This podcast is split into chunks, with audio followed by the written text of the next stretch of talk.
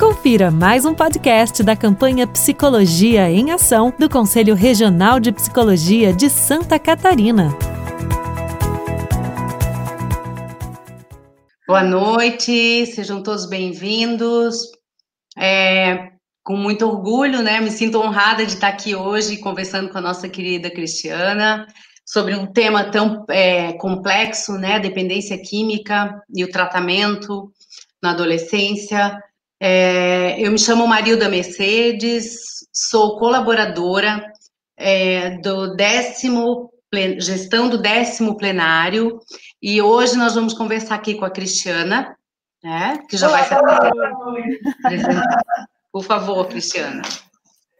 Ah, obrigada, Marilda. Bom, é uma alegria ter recebido esse convite do CRP Santa Catarina.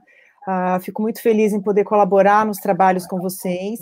Uh, muito obrigada pelo convite, pela confiança no meu trabalho. E eu acho que eu me apresento agora, né? Conto um pouquinho do que eu, do que eu faço. Então, uh, desculpa.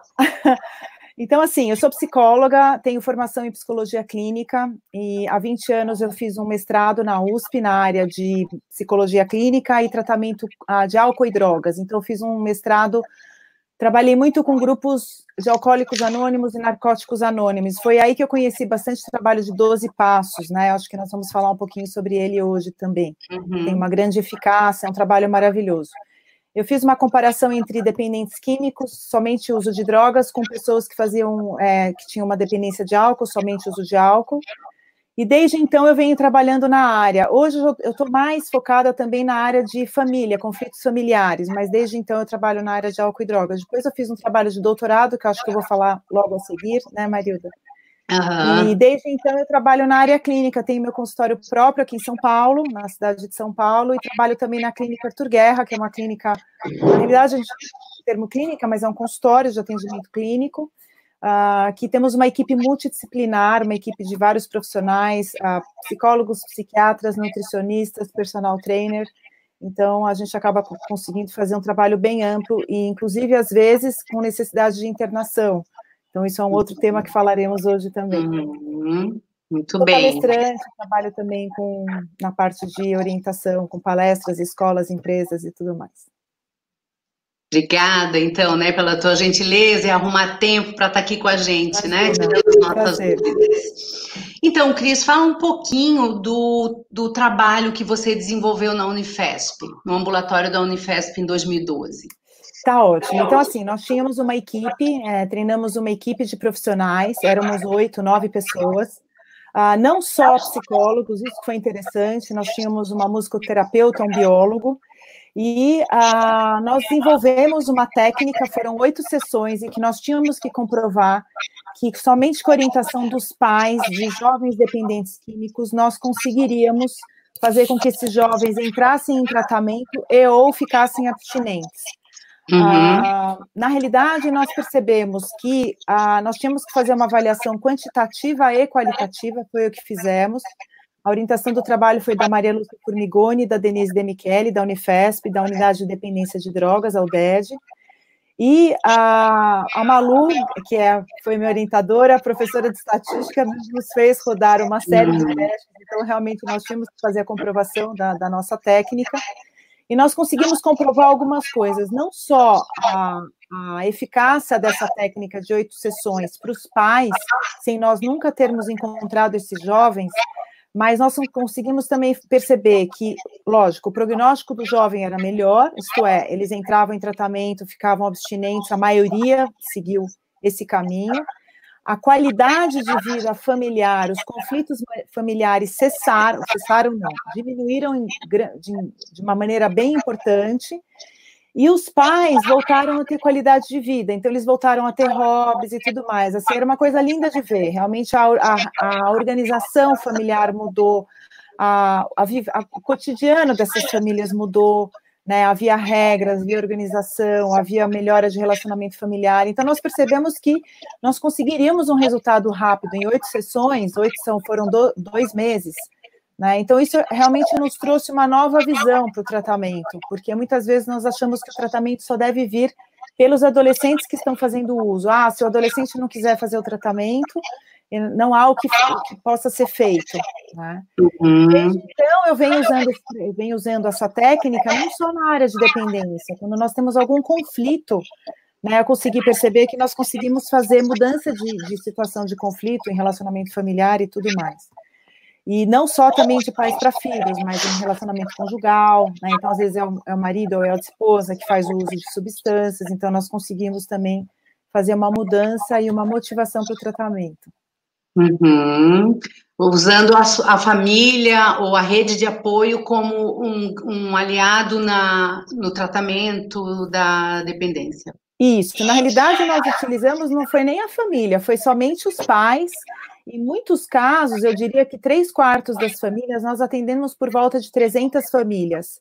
Ah, mas é, foi bastante, foi bastante gente. Na pesquisa, nós foram menos, foi um número menor de famílias na pesquisa, porque tinha toda a questão do protocolo, né, até organizarmos o protocolo, a amostra e tudo mais. Mas ah, três quartos da, das pessoas que nós atendemos, nós recebíamos somente a, a, mãe. Muitas vezes vinha somente a mãe, até porque às vezes o marido estava trabalhando ou ela era separada. Então, nós fizemos oito sessões, muitas vezes, de orientação para essa mãe, eram mães de famílias, as, a, eu diria de classe média baixa, de classe baixa, tinha pouquíssimas pessoas de classe média, ah, então eram pessoas muitas vezes sem instrução, sem grau de escolaridade assim razoável, mas que conseguiam absorver o que nós tínhamos a, a dizer. Na realidade, Marilda, nós começamos falando que até essa questão que, que, que as pessoas perguntam, puxa, mas como que, que vocês conseguiram mudar? Vocês estavam falando somente da, do uso de drogas? Não, nós primeiro nós trazemos informação para esses pais. Então, olha, vocês precisam saber sobre o uso de drogas. Então, é, maconha tem esse efeito, cocaína tem esse efeito, tem esses prejuízos, né? Porque muitas vezes os pais queriam saber qual é o efeito do uso. Ah, quando usa cocaína, o que, que o jovem sente? Não, a gente precisa explicar qual é o prejuízo, o que, que acontece na vida desse jovem. Então, nós uhum. trazemos informações para esses pais.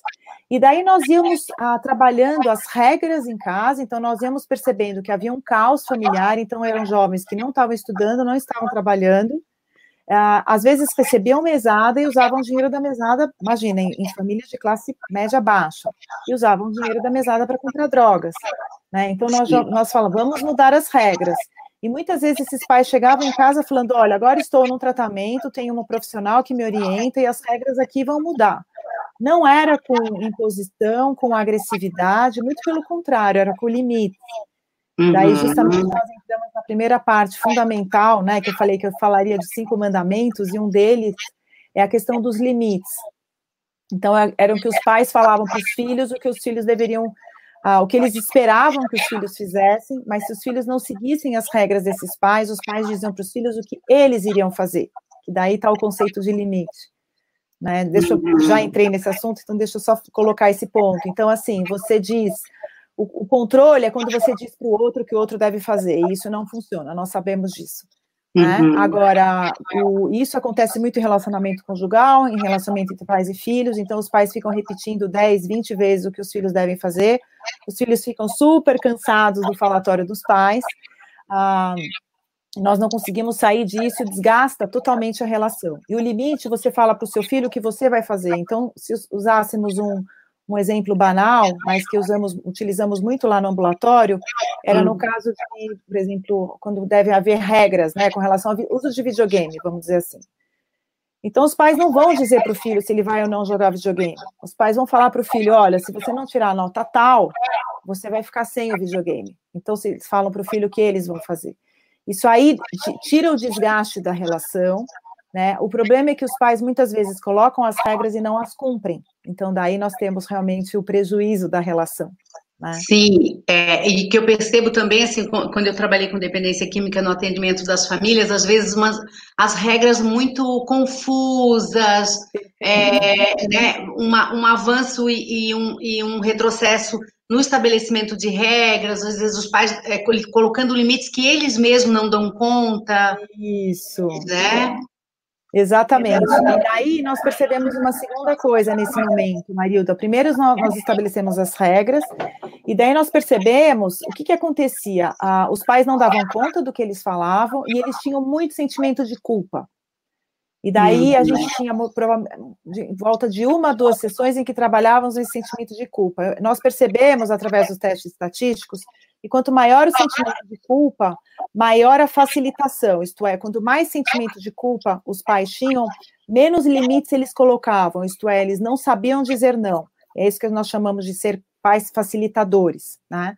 Então, isso trazia muito prejuízos, porque os, os filhos sabiam quais eram as feridas dos pais, quais eram as, de, as dificuldades ah, que, que, iriam acontecer. E ah, essa questão do, do, sentimento de culpa, o que, que, nós, o que, que, eu, que eu, falando de uma maneira bem resumida, eu trabalhava com os pais, que era o seguinte, é, ah, sentimento de culpa, ele vem quando nós fazemos algo realmente que sabemos o que queremos fazer e qual será a consequência disso. Se eu dou um soco no, no, estômago de alguém, eu sei que vai doer vai causar dor, e eu, eu sou culpada por essa, por, esses, por essa dor. Né? Quando os pais estão agindo com esses filhos, na grande maioria dos casos, 99% dos casos, os pais, eles estão ah, se sentindo muito inseguros, eles agem de uma maneira inadequada, na realidade, uh, sem saber como agir. E o que, que acontece aí? Eles uh, acabam repetindo esse padrão de, de, de esse padrão de, de, dificuldade em colocar, impor, impor limites. Quanto mais eles se sentem culpados, eles, acabam ficando nesse ciclo vicioso. E quando eu coloco, ué, mas culpa do quê? O que, que você fez ao seu filho? Na realidade, você não fez nada uh, de uma maneira é, com propósito de machucar o seu filho. Né? Quando nós, nós erramos na educação dos nossos filhos, nós erramos no sentido de sermos, termos uma ignorância, não sabermos qual é o melhor caminho. Mas ah, nós não, não fazemos, não, nós não agimos com, a, com o intuito de machucar os nossos filhos. Então, por isso que eu digo que o sentimento de culpa, quando nós lidamos com os nossos filhos, ele acaba sendo muito inadequado. Né? Eu diria que são erros que são ah, alguma, alguns aspectos de ignorância dos pais, né? Então, isso é um aspecto importante. Ah, então, é, então, assim, essa questão do sentimento de culpa é, acaba sendo algo bastante importante para ser trabalhado. Se nós não entrarmos nesse aspecto, nós, fica muito difícil nós lidarmos com essa família, porque, se, porque os pais acabam né, tendo muita dificuldade em impor limites. E se não houver imposição de limites, ah, não vai ser possível que haja uma continuidade de um, de um bom prognóstico do tratamento. Né? É, Marilda, eu vi que você saiu. Uh... Não, estou aqui. Ah, tá aqui. É, tá que bom. legal, que legal, é isso mesmo, porque às vezes a culpa acaba modulando o manejo dos pais com relação à situação que está na casa, né? Aquilo que o jovem está apresentando. E aí vão se perdendo, logicamente, né? É, é difícil, é, um, é complexo para eles também darem conta né, disso tudo. Então, manter limites, né, não sendo modulados, eles ficam muito confusos. Quando a gente atende família, eles ficam muito é, é, confusos como buscar ajuda, quem busca ajuda, interna, não interna, precisa de tratamento, existe o uso recreativo, eh, né? Eles ficam muito confusos, né? Então, psicoeducação, como vocês fizeram no ambulatório, é muito legal, né? Porque as pessoas não sabem o que é a dependência química, né? Sim. A população, a grande maioria não sabe das famílias. Sim, é, e você trouxe um ponto importante, portanto, fique aí, não suma da tela. você sim, trouxe um sim. ponto super importante, Marilda, que é essa questão do que é a dependência, né? Então, assim, muitas vezes os pais não sabem identificar a dependência. Ah, eu fiz uma live faz uns, uns 15 dias com o Fernando Batista, que inclusive é do ambulatório também, e nós estávamos identificando, explicando o que, que é uma dependência de álcool, por exemplo, né? E depois da live, várias pessoas falaram: Nossa, eu não sabia, mas eu, eu acho que eu sou dependente de álcool.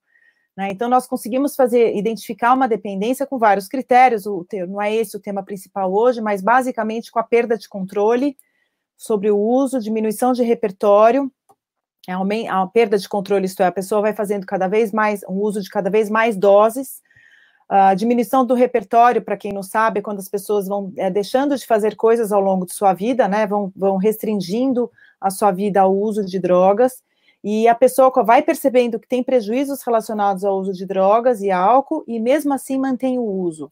Então a gente já consegue perceber, e por isso que a gente é importante nós falarmos, Marilda, da questão da atual, que nós conseguimos já identificar muitos jovens que nesse, nesse trabalho na Unifesp nós conseguimos identificar muitos jovens que fazem, que são dependentes de álcool e bebem somente sexta e sábado. E daí as pessoas falam, ah, mas ele não bebe todo dia, por que, que ele é dependente? Né? Eu nunca esqueço de um jovem que eu atendi, isso aí deve ser ter sido, sei lá, em 2008, e eu falei para ele assim, é, porque antes do ambulatório de orientação à paz, nós tivemos também ambulatório do adolescente, que foi, na realidade, o trabalho inicial era esse. E daí eu falei para ele assim: vamos fazer o seguinte: você bebe só sábado? Ele sim. Quanto que você bebe sábado? Não sei, porque ele fazia o binge drinking, né? Altas doses num curto espaço de tempo. Então, vamos fazer o seguinte: já que você bebe só sábado, você não tem problema com álcool, fica um sábado sem beber. Ficar um sábado sem beber significa ficar 15 dias sem beber. Tudo bem, vou ficar um sábado sem beber, você vai ver como eu não tenho problema. E daí, na semana seguinte, ele voltou e falou: Pois é, eu não consegui. então a gente consegue perceber, né, que são, é um padrão de uso e já tem uma restrição. A pessoa sexta ou sábado ou sexta e sábado tem o, o, hábito de beber e não consegue sair disso. Isso não tem nada a ver com as pessoas que bebem um vinho, mesmo que várias vezes na semana, né, ou que, que fazem uso do álcool, vamos dizer, recreativo, ou ah, eu vou tomar um vinho para harmonizar com tal massa. Né? Isso é um tipo de uso. Eu não estou dizendo que quem bebe sempre, quem bebe todo sábado, tem dependência de álcool, lógico que não. Mas é importante nós salientarmos isso. Mas então, para finalizar, então assim, fizemos, ah, então, nós fizemos, trabalhamos com sintoma de culpa, né? Então, à medida que os pais se sentiam menos culpados e percebiam que eles não tinham informação, eles conseguiam impor limites aos filhos. Nós trouxemos informações, por exemplo, que é dependência, e daí todas essas questões que você trouxe, Marilda, isto é, ah, eu vou internar, não vou internar, onde que eu trato? Isso aí não é a família que tem que decidir, quem decide é a equipe médica, né? A equipe de saúde, né? Vamos colocar assim. Então, às vezes, é, vai estar num posto de saúde e assistente social. Nós tínhamos uma assistente social na nossa equipe, a Regina Tuon fez um trabalho maravilhoso. Ah, então, assim, ah, nunca é a família que toma essas decisões, né? A família é leiga. Então, nós identificamos que era importante é, haver limites, era importante os pais entenderem que eles não têm controle sobre os filhos, que eles não podiam controlar. Ah, nós tínhamos que aumentar o repertório desses jovens, então eles tinham que voltar para a escola, porque senão ia ter problema com o conselho tutelar, e daí que entrava a nossa assistente social, a Regina. Ah, a comunicação dos pais com os filhos tinha que ser absolutamente transparente, não podia haver mentiras, manipulações, né? Uh, isso era uma coisa bastante importante. E para quem tem, isso nós percebemos, inclusive teve até uma nota que saiu agora, para quem tinha é, com, é, vida espiritual, né, uma espiritualidade, eu não estou falando de religião, né, uma espiritualidade que até nós conversamos antes, né, Panilda? Mas quem tinha espiritualidade ou vida religiosa, nós, nós tentávamos incentivar para que isso aumentasse ou continuasse existindo, porque nós sabemos tem dezenas ou centenas de artigos científicos e pesquisas que comprovam que a pessoa que tem uma espiritualidade e isso é incentivado, ela consegue um benefício maior na vida dela.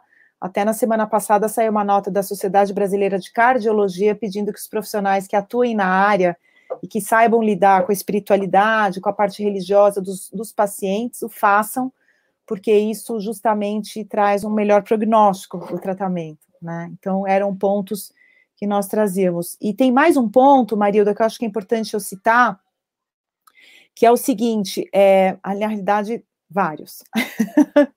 Vamos seguindo, que é o seguinte, é, ah, agora que eu estou vendo. Você está acompanhando os comentários ao vivo, Marilda? Porque eu não estou. Eu vou colocar aqui, porque daí nós conseguimos uh, seguir um pouquinho o que as pessoas estão comentando. Eu, eu vou, vou, vou citando assim. Então, assim, tem, tem algumas coisas que são importantes. Carlos Barcelos é um psicólogo, uh, gênio, foi meu mentor.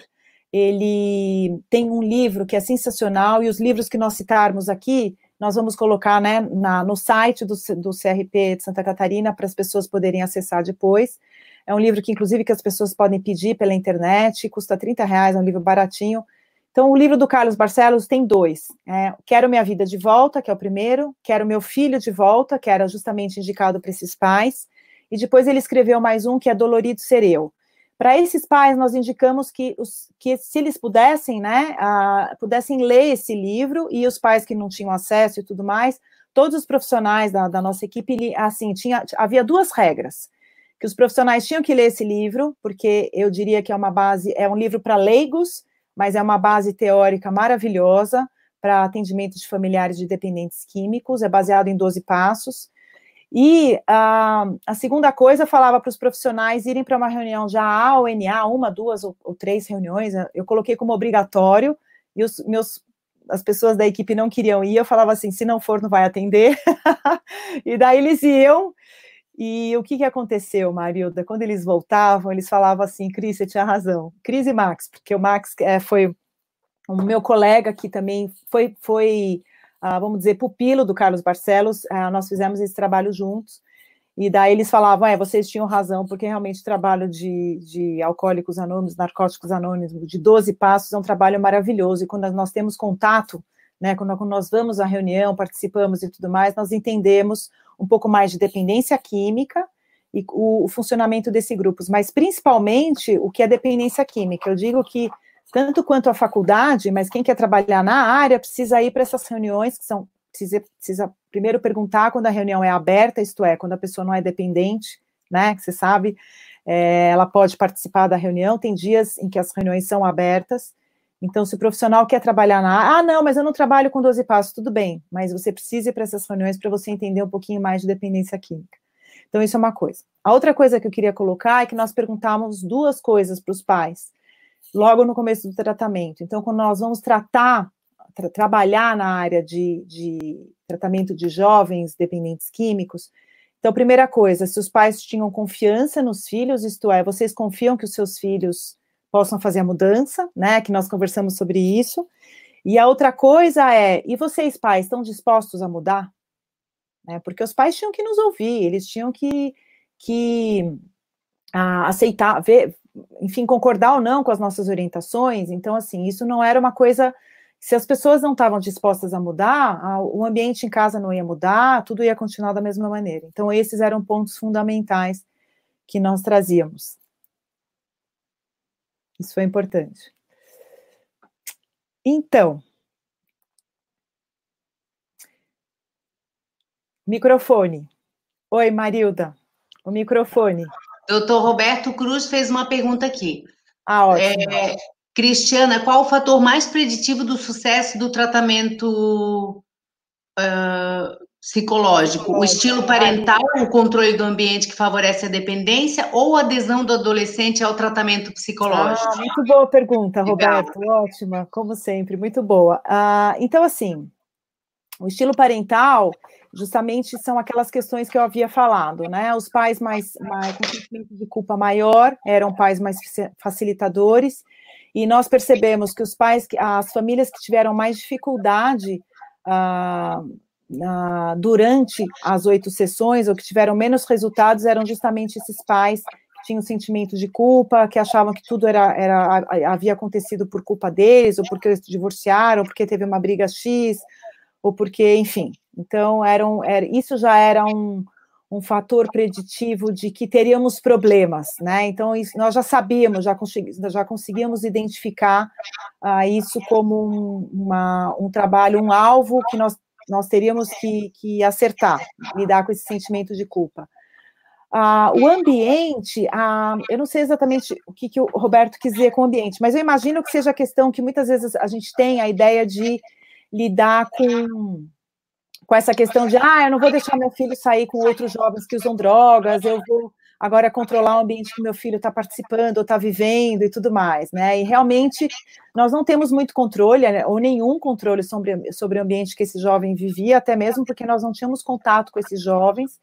E daí entrava justamente a parte dos pais falarem: olha, filho, se você vai usar droga ou não, é uma escolha sua. Mas se você utilizar a droga, eu vou tomar uma série de atitudes. Né? Então, Legal. com isso, nós conseguimos fazer uma espécie de controle do ambiente, das escolhas que esse jovem ia fazer. Então, por exemplo, jovens que iam conseguir um emprego, né, se tivessem abstinente, e não é que iam conseguir um emprego e iam ganhar dinheiro, né? O dinheiro ia direto para a mãe, porque o jovem estava fazendo uso de drogas, né? Então nós tínhamos que realmente fazer uma, é, uma série de, de havia, deveria haver limitações, né? Então, nós fazíamos, tínhamos esse cuidado.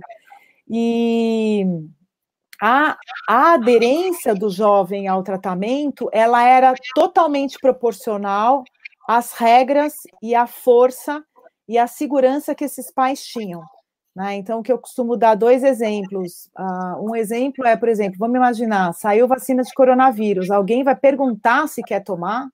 Né? Não, você todo, sair todo mundo correndo para tomar. Né? E se uhum. tiver alguém que fala, ah, eu não quero tomar, mas não interessa. Né? Aqui em casa, por exemplo, não interessa, vai tomar. Né? Então, não é algo discutível. Então, quando as situações elas chegam assim de uma maneira bem clara, ah, nós não precisamos levantar o tom de voz, não precisamos dar vários argumentos, é isso e ponto final, né? E eu costumo dar muito exemplo, tem um filme que é horroroso, vocês me perdoem, mas eu achei o filme horroroso, que se chama Bird Box, que está no Netflix, deve estar, tá, estava até em pouco no Netflix, da Sandra Bullock, que tem aquela, né, chamada Sim, todo, todos de olhos vendados, e eu acho até tem, tem até algumas similaridades com essa nossa nova época, né? não são os olhos, mas são as bocas vendadas. Uhum. Mas é, a primeira cena, não assistam o filme, se, se quiserem. Assistir. Minha, minha opinião, pois é, é um filme muito pesado, né? Muito. Mas eu acho um filme muito pessimista e tudo mais. Mas é, a primeira cena do filme vale a pena. Então, isto é, a, a ela fala para os filhos, para duas crianças, que eles não podem tirar a venda dos olhos, porque senão algo horrível vai acontecer e ao longo do filme entendemos que realmente algo horrível vai acontecer. E ah, então entendemos a força quando ela fala: vocês não vão tirar de jeito nenhum, de jeito nenhum, de jeito nenhum. Ela é tão enfática, né? E ela é tão clara na regra que os filhos não tiram as vendas dos olhos, né? Na, naquele início. Depois a gente não vai dar spoiler. Mas o que eu quero dizer é o seguinte: tem momentos em que nós temos que agir com os nossos filhos, porque muitas coisas que eu estou falando aqui, eu ajo com os meus filhos, e nós devemos agir com os filhos de maneira geral, né? Então, assim, tem momentos que nós devemos agir com os nossos filhos assim, de maneira enfática. Agora, é importante que nós consigamos modular a nossa, a nossa fala para que não precisa, não precise haver tanta força e energia para darmos um comando, vamos dizer assim, uma uhum. orientação. Né? Então, tem muitas coisas que falamos para os nossos filhos: olha, é assim, ah, ah, vai, é, a regra aqui é essa, e não há opção. Então, tem uma frase que eu gosto muito de utilizar, tanto com os filhos de maneira geral, quanto com os pais que têm filhos dependentes químicos, é que não há opção. É, o tratamento é assim, funciona assim, não tem opção. Lógico que tem uma série de coisas em que há opção, né? Mas ah, nesse, nesse caso, em várias situações, por exemplo, uso de drogas, não há opção né? Não vai usar, não aceito e tudo mais. Eu acho é, que tem, é... é, tem aquela questão que a gente havia conversado sobre os motivos, né? Gente, eu já trabalhei com dependência química, então, às vezes, tu vê num ambiente uma, uma relação entre pais e filhos, um, uma, um, uma fala assim do tipo, ah, eu tenho motivo para usar, né? A pessoa, às vezes, ela ah. se convence que ela tem motivo para usar, né? Ela tem uma Perfeito. razão para usar, ou para recair, ou, enfim, para fazer uso disso. Né, Perfeito. Né? então, então, daí entra um pouco no que nós estávamos falando, né? Que é a, a da regra, né? Clara que, por exemplo, que a, o uso de drogas é inaceitável. Uhum. Muitas vezes o jovem traz vários motivos. Eu, eu, rio, né? Porque eu adoro argumentar, né? Às vezes os pais falam: ah, mas você conversa com meu filho, ele me convence que precisa usar maconha, né? Fala, traz seu filho para a gente conversar junto, né? Que a gente vai conseguir mudar esses argumentos rapidinho. Uh, o... Então, vamos lá. Então, primeiro, os pais devem deixar claro, clara a regra: pode ou não pode usar droga. Né? Segundo, os pais têm que ter informações a respeito do uso da droga, quais são os prejuízos. Então, daí não tem, não há argumentação. É, ah, ele vai usar, não vai usar por esse motivo, por aquele. Não interessa. Né? Ah, eu uso para criar, porque daí eu vou conseguir criar mais. Bom, não interessa. Aqui na nossa casa nós sabemos que o uso é prejudicial. Você pode achar que vai criar mais ou vai criar menos, mas aqui em casa, sendo meu filho meu dependente, você não vai usar. Outra coisa, ah, eu, meu, eu tenho 21 anos, então eu faço o que eu quiser da minha vida. Não faz, porque se mora na minha casa e é dependente de mim, não vai fazer o que você quiser da sua vida. Né? Isso é importante. Então. Ah, esse ponto é essa questão de, ah, eu vou, vou, vou eu vou usar por determinado motivo, é, tudo bem, eles podem até argumentar, mas aí os pais precisam ser claros. Uma outra coisa que eu trago, que é super importante, é a seguinte: é, uh, os pais falam assim: ah, eu peguei meu filho usando maconha. Puxa, preciso de ajuda, Cris, me ajuda e tudo mais. O que, que eu vou fazer agora? Eu acho que até a gente conversou sobre isso também. Que eu e Marilda conversamos antes dessa live, dessa nosso, trocarmos, né, os nossos conhecimentos mútuos. Mas enfim. Então, ah, meu filho usou maconha. Ah, ah eu preciso de tratamento. Cris, me ajuda. O que, que eu faço? Desesperado e tudo mais. Daí, quando nós vamos investigar um pouco mais o que está acontecendo, é interessante, porque daí eu pergunto, você, aí começa a tratar, tudo mais, está abstinente ao mês. Nossa, encontrei um bolão de maconha, sei lá, no quarto do meu filho. Aí eu falo, ah, sei, o que, que você fez com ele? Porque eu já sei que eu tenho que fazer essa pergunta, né? E daí eu falo assim, ah, eu guardei. É, é incrível, eu guardei. Daí eu tenho vontade de rir, porque eu falo assim, sei, você guardou, por que, que você guardou? Né? Não, eu guardei porque eu fiquei com medo, com medo, né? Então a gente, nós, nós temos que lidar com esses pais que estão muito amedrontados. Né? Então, não, eu fiquei com medo, porque de repente é do amigo do meu filho, daí meu filho vai falar o quê, e o que, que eu faço e tudo mais. Ou encontrei cachimbo de maconha, cachimbo, enfim, os apetrechos e tudo mais. E daí eu pergunto assim, certo, me fala uma coisa, se você tivesse encontrado um apetrecho de crack no quarto do seu filho, o que, que você teria feito? Aí os pais arregalam os olhos e falam, ai, pelo amor de Deus, teria jogado fora na hora e tudo mais. Daí eu falei, então, você percebe como você aceita o uso de maconha? Né, Marilda? Isso é um ponto importante que muitas vezes os profissionais que não são da área não conseguem identificar. Então, quer dizer, o cachimbo de maconha, lá as coisas de maconha não joga fora, do crack jogaria. Então, quer dizer, os pais estão sendo facilitadores, né? Já estão caindo nessa apologia do uso de maconha. Então, essa questão das regras é fundamental que seja muito clara, né? Microfone. Ah, sim, peraí, deixa eu ler aqui. Ah, ah, eu acho que...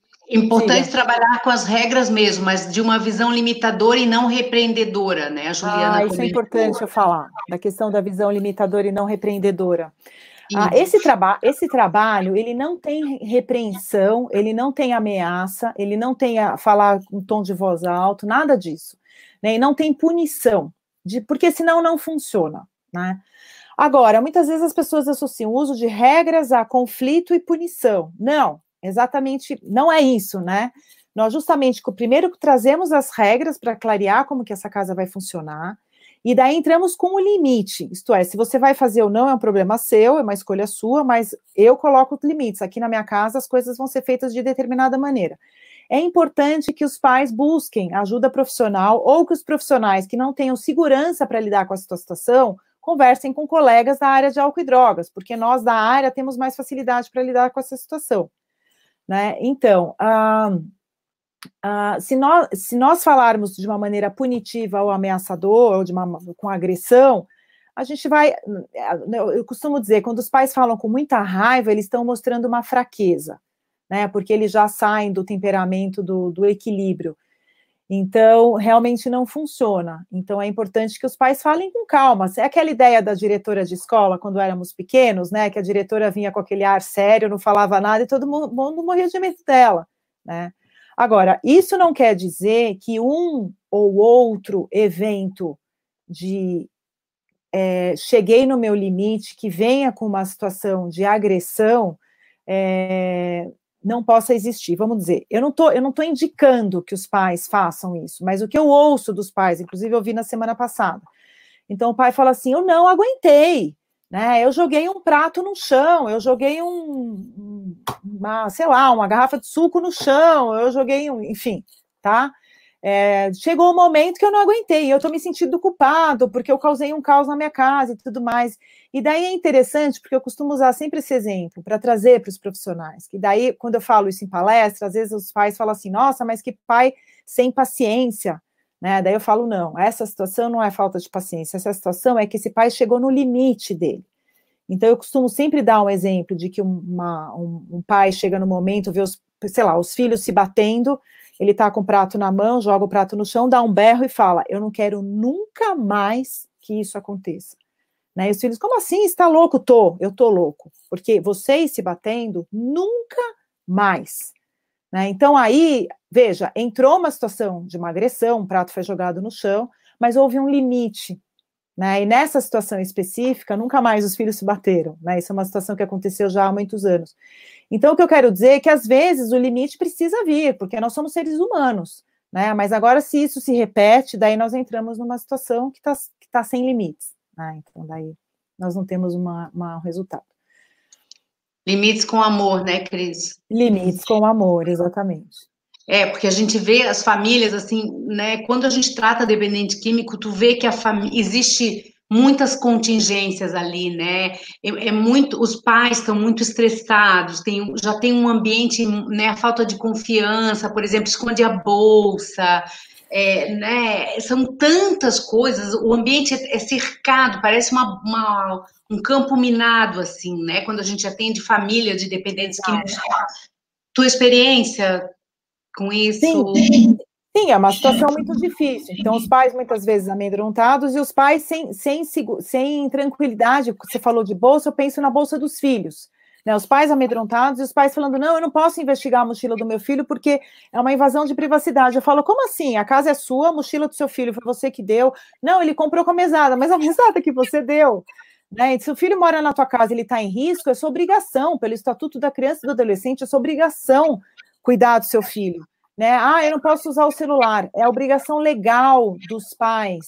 O, o, o que acontece no celular dos filhos com menos de 18 anos a, a, tem uma responsabilidade legal dos pais. Então, se está uma troca de nudes com jovens de 16 anos, ah, quem vai ter uma responsabilidade aí são os pais. Então, lógico que eles têm. Se eles estão suspeitando de alguma coisa, é lógico que eles devem olhar. Né? E aí que entra o Bird Box, por exemplo, regras, né? Olha, vou olhar sim, me interessa. Né? Como assim? Por exemplo, eu vejo muito isso, muitas vezes em casos de dependência, né? Que nós já percebemos uma dificuldade de relacionamento lá no começo, que são os pais que dão o celular para os filhos, os filhos vão para a balada, os pais ligam duas horas da manhã, os filhos não atendem. Aí eu falo, é, e aí, o que, que você vai fazer? Né? Ah, e os pais, não, eu não posso cortar o celular do meu filho. Eu falo, calma, eu não estou falando que você vai cortar o celular. Agora, se isso se repetir, você vai dizer que você vai cortar o celular e daí você vai cortar o celular. Muitas vezes os jovens só aprendem quando eles têm o celular cortado. Mas primeiro você vai conversar e vai explicar, olha, a regra aqui é assim, né? E daí só uma questão, só para salientar, que eu vi que tem alguns comentários aqui dos pais, da participação dos pais e tudo mais. Sim, realmente, é, se Muitas vezes o jovem não quer se tratar, nós começamos o trabalho pelos pais, né? Com toda essa, esse, essa modulação da, do, do relacionamento em casa, e daí os pais vão se sentindo mais fortes e conseguem colocar alguns limites nos filhos e colocar os filhos para os tratamentos. Microfone. Com o tratamento, com o tratamento do, do adolescente, então, pelo que eu estou entendendo, é fundamental a abstinência? Sim, então tem duas coisas. Eu vi até que tem uma, uma pergunta aqui que pergunta se a pessoa foca no tratamento ou nos estudos. Então vamos lá. Então, Isso. Então, primeira coisa, eu trabalho com abstinência, modelo de abstinência. Eu, eu, trabalho com esse modelo, o objetivo é esse. Isso não quer dizer que possa, haver um ou outro caso em que a gente vá para um caminho mais gradual, né? Ah, o, o uso gravíssimo de múltiplas do, drogas e eu não vou parar maconha é, então, eu não vou dizer que eu não participei de tratamentos assim, né, ao longo da minha carreira, com equipe, uma equipe de saúde. Lembra que eu falei? Eu trabalhei já em três equipes de saúde diferentes. Então, em algum momento, por exemplo, o médico, chefe da equipe, diz: Olha, nós vamos, ok, então você para de usar cocaína, outras drogas, ah, não concordo com o seu uso de maconha, nós vamos tirar sua maconha depois, e você vai ficar um período curto é, fazendo uso somente de maconha, que é contraindicado, é, e daí em seguida tiraremos o. iremos também para abstinência da, da maconha. Não, eu não vou dizer que eu nunca acompanhei casos assim, acompanhei assim com. Uh, difícil lidar com isso, né? Porque nós sabemos com, o quanto é prejudicial. Mas isso já aconteceu. E nesses casos que eu acompanhei, depois de um certo tempo, algumas semanas, talvez um ou dois meses, a pessoa já ia falando: olha, agora é, abstinência de maconha e, e, de álcool também, né? Porque se a pessoa faz uso de álcool, ela vai querer voltar a fazer uso de, das drogas nesses casos que nós estávamos atendendo. Uhum. E, ah, e ah, sobre as recaídas, como é que faz? Tá, Como é que vamos lá. Qual é o manejo falar sobre isso. Nós temos que falar também da, ai, das internações, né? O tempo ah, voa, agora que eu estou vendo assim. Só seguindo nesse caminho, tem uma pergunta que fala a respeito se mantém a foco no estudo ou no tratamento. Sempre o foco é no tratamento. Então, o primeiro ano, o foco precisa ser no tratamento. Mas, vamos lá, jovens conseguem se tratar e estudar, né? Conseguem. Né? Então, é importante que, porque eles precisam ter atividade não vai ficar internado um ano, são poucos os lugares que internam um ano. Então, vai fazer um tratamento junto com os estudos, e se conseguir trabalhar e tudo mais. Você perguntou das recaídas. As recaídas, elas. Ah, isso foi uma coisa que nós falamos até porque muitas vezes os profissionais têm dúvidas, né? Ah, o que, que eu faço? Meu recaiu, o tratamento não está funcionando e tudo mais. Uhum. A recaída, ela pode fazer parte do tratamento, né? Isto é, não estou dizendo que ela tem que acontecer, mas ela pode acontecer, fazer parte do tratamento, do percurso, ela pode acontecer. Isso não quer dizer que vou, iremos voltar para estaca zero. Isso vai quer dizer simplesmente que a pessoa perdeu o foco no objetivo do tratamento. O, o foco é a abstinência, como nós havíamos dito, e o que nós não podemos, que nós, falamos bastante nisso, né, Marilda? Nós não podemos cair naquela justificativa, ah, eu recaí porque eu terminei com meu namorado, eu recaí porque eu perdi o emprego, eu recaí porque o meu time perdeu, não interessa. Isso não existe no meu trabalho, aí na maneira que eu trabalho. A pessoa, se há uma recaída, a pessoa recaiu porque ela errou ah, no seu cuidado com o seu tratamento e ela não cuidou da sua dependência, ponto ela recaiu porque ela é dependente e não cuidou disso. Então, é isso que, que nós precisamos deixar bem claro, porque senão nós sempre vai ter um motivo para recair. Né? Então, vamos falar um pouquinho dos tipos de tratamento? Uhum. DNA, CAPS-AD, internação, os tipos de internação, né, clínica ou CT. Perfeito. Então, assim, nós temos. A, eu, eu sou super fã, como eu disse, do tratamento de 12 passos, narcóticos anônimos, alcoólicos anônimos, são grupos gratuitos ah, que existem no mundo inteiro, né? Que é um trabalho maravilhoso, voluntário, a pessoa vai lá e começa a participar e com alto grau de eficácia comprovada cientificamente. Nós temos tratamentos ambulatoriais que eu faço no meu consultório, que tem no, no CAPS-AD, que tem sistemas públicos ah, em que a pessoa faz consultas semanais, uma, duas consultas semanais, depende da gravidade, da possibilidade ah, que a pessoa tem. Muitas vezes ela pode associar o trabalho, por exemplo, de narcóticos anônimos com o trabalho com o profissional, que eu acho até mais benéfico. Ah, daí a pessoa, dependendo, pode fazer um tratamento psiquiátrico, então precisa ser uma, haver uma avaliação se a pessoa precisa tomar, tomar algum tipo de medicação uh, um tratamento psicológico para a mudança do, do padrão de pensamento, isto é, a pessoa perceber que, tá, que há um prejuízo na sua vida, que justamente é uma, uma regra, que é a regra de ouro, de ouro do Carlos Barcelos, que é justamente a, nós fazermos com que os jovens percebam os prejuízos que eles têm ah, na vida deles relacionados ao uso de drogas. Essa é a regra de ouro. Então, quanto tá. mais nós mo mostrarmos isso para o jovem ou para a pessoa que está fazendo uso de drogas, melhor o resultado do tratamento. Então, nós tá. não vamos tratar uma dependência falando, ai, que bonitinho, é, olha, como você é uma pessoa que tem tantas qualidades e tudo mais. Não, nós vamos tratar falando, olha, você tem prejuízos relacionados ao uso de drogas, os prejuízos são esses. Uh, tem uma pergunta aqui, ó, Justara Veiga pergunta que muitos usuários de maconha, né? Porque a gente vive um, um, um, momento em que a gente tem muita, muita apologia ao uso da maconha, né? Na, nas músicas, nos filmes, culturalmente a gente tem isso muito forte Sim. aqui na, no nosso país, na nossa, na América, enfim. Então, muitos usuários de maconha, pergunta Jussara, afirmam que têm o controle do consumo e na maioria das vezes dizem que usam por somente por recreação e que ela pergunta quais são os prejuízos. Ele diz, não, mas isso não me faz mal, né? Mas no longo prazo, quais são os prejuízos de fato? Certo. Uh, eu falo isso, depois eu falo pra, da internação, tá bom? Até bom. A gente associa. Se usar demais, uh, tô fazendo uma brincadeira. É, então, assim, uh, é, vamos lá. Eu costumo explicar o uso da maconha como dois blocos. Se eu colocar aqui os dois blocos. Então, tem o bloco de todo mundo que usa vai ter prejuízo, e vai, vai ter uma série de prejuízos, e tem o bloco das pessoas que usam maconha podem ter ou não algumas, algumas, alguns prejuízos. Então, vamos lá. Primeira coisa. Todas as pessoas que fazem uso de maconha, elas vão ter prejuízos cognitivos, atenção, concentração, memória, capacidade de aprendizagem e localização espacial. Não deve fumar maconha e dirigir, coisa que muitos usuários fazem. Então, todas as pessoas que fumam vão ter esses prejuízos. Aí as pessoas falam: ah, mas é recreativo, ele só usa sábado, só uma vez por semana, não vai ter prejuízo.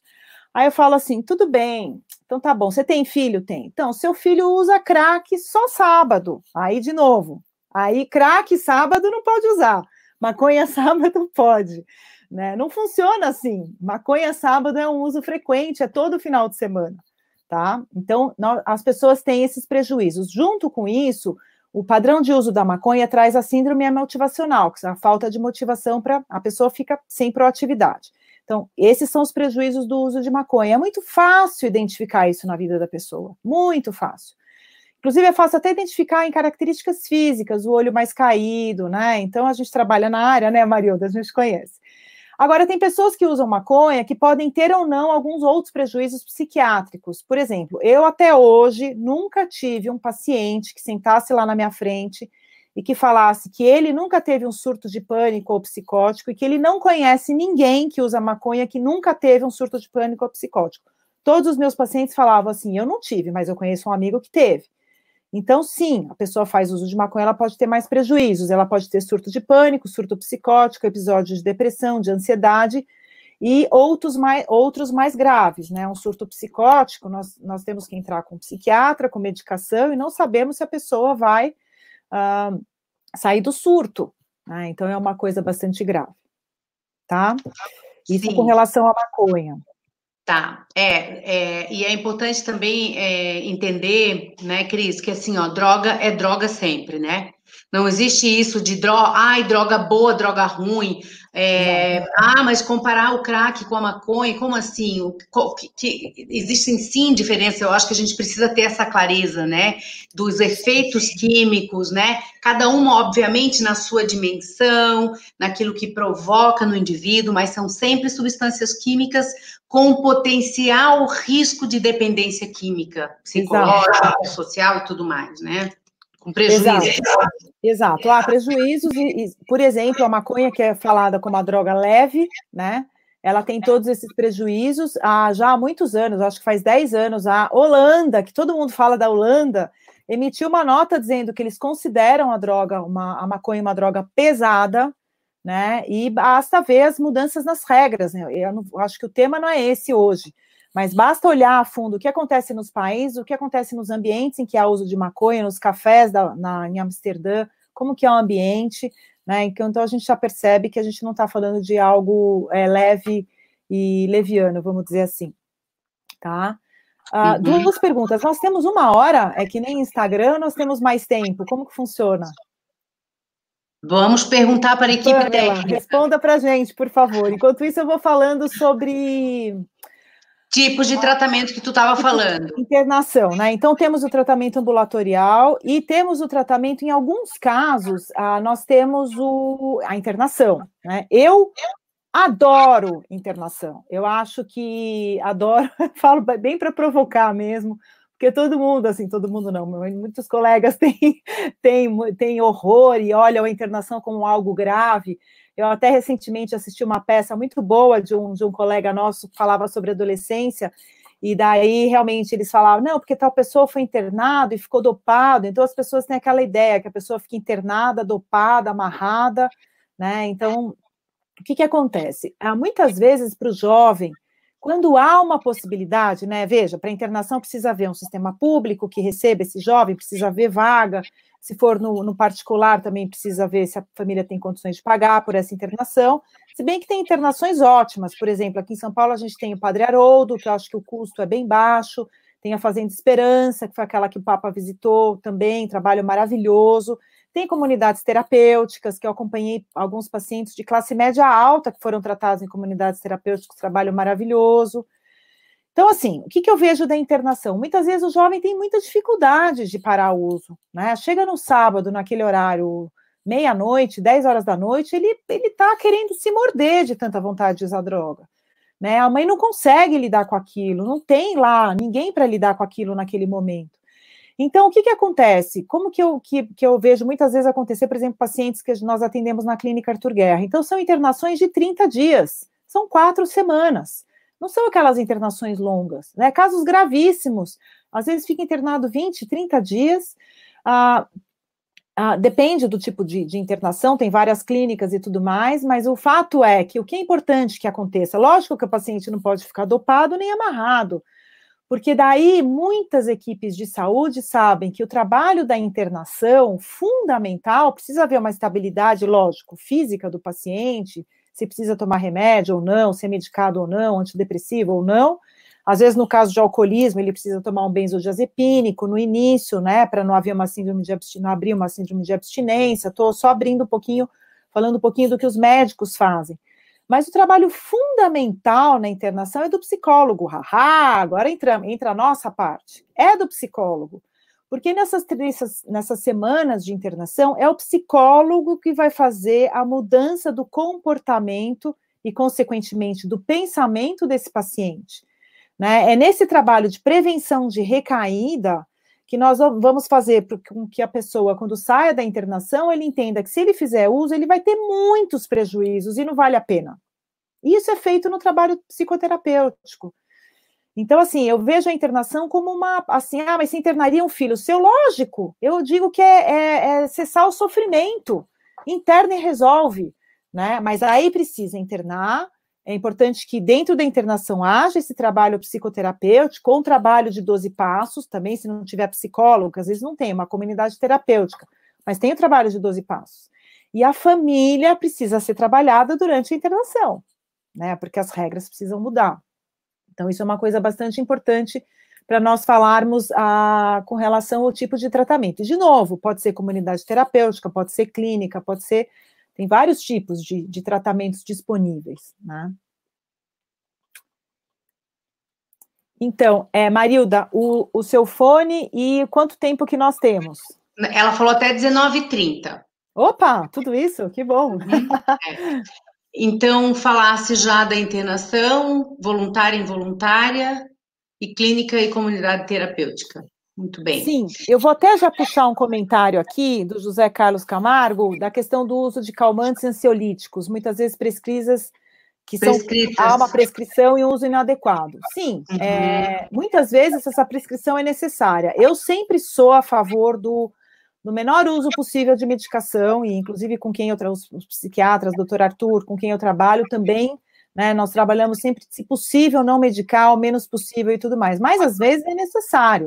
Então, uma pessoa está com início de surto de pânico, para que que essa pessoa vai sofrer? Não, vamos lá, vamos tentar, vamos fazer respiração, meditação, para quê? Né? Então, vamos avaliar se, se aquele o corpo físico e emocional está em sofrimento e tem que ficar em sofrimento para evitarmos uma medicação.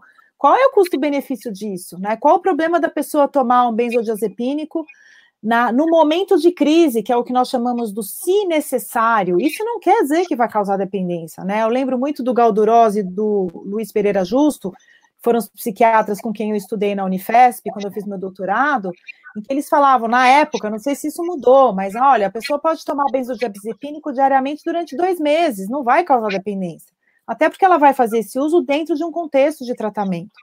Né? Até hum. porque também nós vemos, nós ah, estudamos uma série de pesquisas de pessoas que usam morfina, altas doses de morfina dentro do hospital, e não tornam-se dependentes, não se tornam dependentes de morfina porque estão usando dentro do contexto, sai do contexto e daí não quer mais fazer o uso. Né? Muitas vezes esse uso é necessário, mas sempre de, com a prescrição médica e o mesmo médico, né? Porque às vezes a pessoa faz pedido para a mulher faz para o ginecologista, depois faz para o otorrino, depois faz para o e vai pegando receita para usar um ansiolítico quando não há uma prescrição. Né? Uhum. Muito bem. Então, agora, aqui a gente tem também identificar um paciente com dependência. Quando há melhor prognóstico? Ah, então, nós falamos já um pouquinho, né, dos critérios de dependência, mas na realidade, é, o melhor prognóstico ele acontece uh, é importante que nós consigamos seguir por aquele caminho de novo da regra de ouro, né? Fazer com que esse paciente perceba logo os prejuízos que ele tem relacionados ao uso de drogas e que ele não tem já ganho nenhum relacionado àquele uso de, de drogas. O melhor prognóstico ele vem também quando esse jovem tem um repertório de atividades. Então, se ele está na periferia e não tem nada para fazer, fica mais difícil. Né? Agora, nós temos o trabalho da Zila Sanches, da Unifesp, que é maravilhoso, é, que justamente identifica que mesmo jovens em, em, morando em comunidades, em favelas, que eles tinham acesso, estão morando do lado da boca e tudo mais, eles não faziam uso de drogas porque eles tinham uma vida espiritual muito forte. Então, isso também é um, a gente identifica como bom prognóstico. É, eu sou super esportista, amo a, a, questão da inclusão do esporte. Lá no nosso trabalho no, na Arthur Guerra, nós fazemos a questão da importância da inclusão do esporte. E mesmo como é uma família de baixa renda, tem vários trabalhos comunitários. Na favela de Paraisópolis, aqui em São Paulo, tem vários trabalhos na área de esporte. Né? Vamos pôr a molecada para correr, para jogar futebol. Né? Então, assim, tudo isso, todos esses pontos são pontos que favorecem um bom prognóstico no tratamento, né? Vamos lá, aqui tem. Ah, existe, tem alguma abordagem psicológica, a Jussara pergunta, mais indicada para esse tipo de tratamento? Ah, bom, tem brigas psicológicas, né? Usando, já fazendo uma piada. Mas na tua leitura, assim, na tua experiência, né? Sim, falando carinhosamente, lógico, isso aí é só para nós brincarmos um pouco. Sim, a, a, veja, eu vou puxar, lógico, a sardinha para o meu lado, que foi o que eu estudei, que no, e, e, é justamente onde eu me sinto bastante confortável, porque nós, nós temos conseguido resultados rápidos, e são resultados em semanas, né? Então, se conseguimos resultados com os pais em algumas semanas, com jovens ou com os dependentes químicos também em semanas. Ah, então, assim, já há uns 10 anos também li uma pesquisa, não, não, não, não tenho visto pesquisas recentes, mas uma pesquisa que identifica que a terapia cognitivo-comportamental, que é o que eu aprendi na Unifesp, ah, e o tratamento de 12 passos são os tratamentos que têm melhor eficácia no tratamento de dependência química. Eu fiz pós-graduação em psicanálise. Engraçado que eu quase esqueci dessa parte da minha formação, lógico, logo que eu saí da faculdade. E estou retomando porque eu tenho voltado a estudar psicanálise.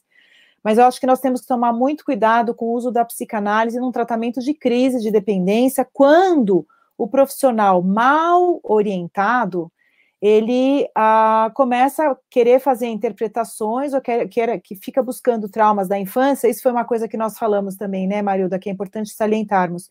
Quando nesse momento não há como fazer isso, porque não vai a pessoa não vai conseguir, na minha opinião, um resultado com eficácia no momento de crise. Então, assim, quando nós temos comorbidades, quando nós temos uma pessoa com histórico de vida, sei lá, uma adoção traumática, coisas que eu já atendi, ah, não adianta, nós temos que focar na dependência, fazer a pessoa ficar abstinente, prevenção de recaída, identificar fator de risco, identificar fator protetor, vamos por aí, depois vai tra vamos tratar trauma de infância, é, comorbidades, ah, uma, uma depressão XPTO e tudo mais, mas de início nós temos que focar na dependência química. Nós tivemos muitos problemas com colegas que não são da área de álcool e drogas, ficam batendo na tecla, não, porque tem que ver a depressão, tem que ver a depressão. Aí os pais, por exemplo, de um jovem dependente químico que está deprimido, ficam morrendo de dó do filho que está deprimido, e nós não conseguimos tratar a, a dependência. Porque quando, quando, nós colocamos algum limite, os pais falam assim: ah, não, mas coitadinho, se eu, fazer, se eu fizer isso, ele vai deprimir mais. Né? Então, daí a gente perde o foco. Tá? Então, a, a questão, eu acho que a TCC, a, a terapia cognitivo comportamental, pelo lado mais objetivo e, e, e prático, com muitas técnicas, a, acaba nos ajudando bastante na, no tratamento. E eu uso bastante a intervenção breve, que eu também aprendi na Unifesp com a Denise Demichele. São, é uma técnica em que a gente consegue uma mudança de comportamento com rapidez. Tem uma pergunta aqui sobre tabaco, né? Uh, uh, por que, que eles não são chamados como dependentes químicos? Uh, olha, eu não sou especialista em tratamento de tabaco, mas nós realmente, quando nós tratamos uma pessoa que é tabagista, ela não tem uma alteração da consciência tão importante quando nós temos com a com, que são substâncias psicoativas, por exemplo, o álcool, a maconha e tudo mais. Até, Marilda, se quiser comentar junto comigo, por favor, né? Aliás, fale junto comigo. É, então, aí realmente a gente tem um outro tipo de padrão, né, de, de, dependência e tudo mais, é uma das dependências mais difíceis de tratar, porque a pessoa faz uso, né, frequente, uh, mas que precisa também de uma intervenção importante, mudança de padrão de comportamento e tudo mais. Que é importante. Opa. Diga, pode falar. É, é, o José Carlos fala que é importante a definição de droga e o papel e prejuízos que elas têm na vida das pessoas. Então, acho importante ter essa reflexão com todas as drogas, né? A gente refletir que droga é droga.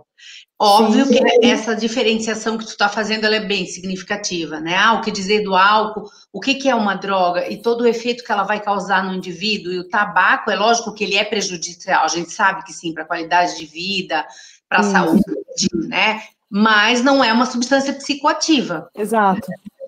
Exato. Então vai ter uma característica diferente. Uhum. Né? E, e, e, justamente todas essas outras substâncias vão ter um prejuízo claro, físico e emocional na vida da pessoa, vão trazer um prejuízo claro. Sim, né? de autonomia, né? As pessoas precisam parar o que estão fazendo para poder fumar, né? Que se sentem mal, tem alteração de quadros de saúde, enfim. Sim. Ah, Só mais uma coisa, Maria, eu vi uma pergunta aqui que a pessoa cita o amor exigente. O trabalho do amor exigente é maravilhoso. Nós participamos uma vez, eu e o Max, de uma de um congresso brasileiro do amor exigente com a nossa querida Mara. É, lindo o trabalho deles, e eu diria até que é muito parecido com o trabalho que nós fizemos na Unifesp. Né? Então, muito bem lembrado, eu falo, falo bastante de 12 passos, mas acho que nós temos que lembrar também o trabalho do, do amor exigente. É, é eu, eu, vejo assim, como psicóloga, né? Eu te, até comentei isso contigo quando conversamos. Uh, os lugares onde eu trabalhei, né? Trabalhei em, do, em dois ambientes para tratamento de dependência química. É, todos os dois utilizavam os 12 passos né? Perfeito.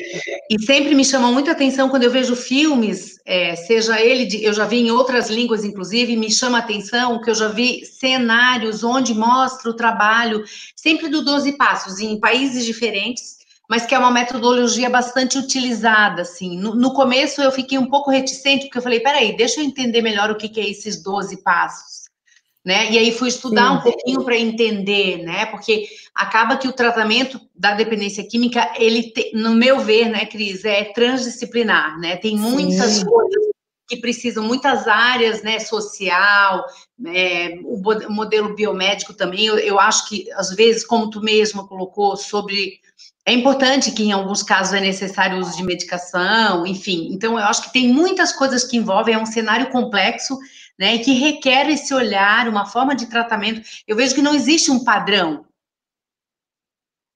Não existe um padrão. Eu, né? eu diria até que, que por isso que, há, que existem tantos tipos de tratamento, ainda bem, porque tem os tratamentos que se adequam a, uma, a um tipo de pessoa, outros tratamentos que se adequam a outro tipo de pessoa. Uhum. Né? Então, realmente não existe um padrão, lógico. Sim. E contextos também, porque a gente também tem que considerar a, por exemplo, a, atualmente, né, a grande é, culto que se faz às drogas é, recreativas, né, os jovens, a gente como terapeutas recebe é, jovens no consultório que fazem uso de, de tantas, é, é, é como é que eles chamam, de LSD, é, êxtase, né, MD, MD, que agora é uma droga bem, né, as drogas sintéticas, exatamente. Né? Então, tem, tem isso também, né? A gente também está no, no, contexto terapêutico, mas a gente lida com o contexto social e essas pessoas vêm desses contextos, né? Trazendo. Sim, é, e tem até um comentário aqui, sim, nós temos que ver que, é, que nós temos um trabalho multidisciplinar e quando nós temos que debater, entre, entram questões, como eu estou vendo aqui, sociológicas, antropológicas, psicossociais, é uma, nós temos que ter uma abordagem, uma, uma visão ampla, mas é, se vierem falar comigo sobre o uso de drogas, eu vou dizer não é para usar, a, a, conduta é abstinência, faz mal sim, por causa disso, disso, disso. Eu não vou avaliar né, o, o, contexto da vida da pessoa para avaliar se aquilo está fazendo prejuízo ou não, porque senão nós ficamos reféns uhum. né, do uhum. discurso uhum. que a pessoa traz. Né? Então, isso é uma coisa bastante importante para não ficarmos reféns. Sim, sim. Então, inclusive, vamos engatar já o teu, o, aquela, aquele assunto que a gente falou sobre ameaças de tentativa de suicídio, ah, manipulação, ah, como é que os pais agem nesse caso? E a gente como terapeuta também, né? Ah, perfeito. Ah, então, assim, tem alguns jovens, isso é uma coisa bastante até comum em muitos casos, em que os, os jovens estão, estão no início de tratamento, os pais estão identificando um tratamento, e o, os, os, jovens falam, não, por exemplo, né, se você me internar, eu vou me matar.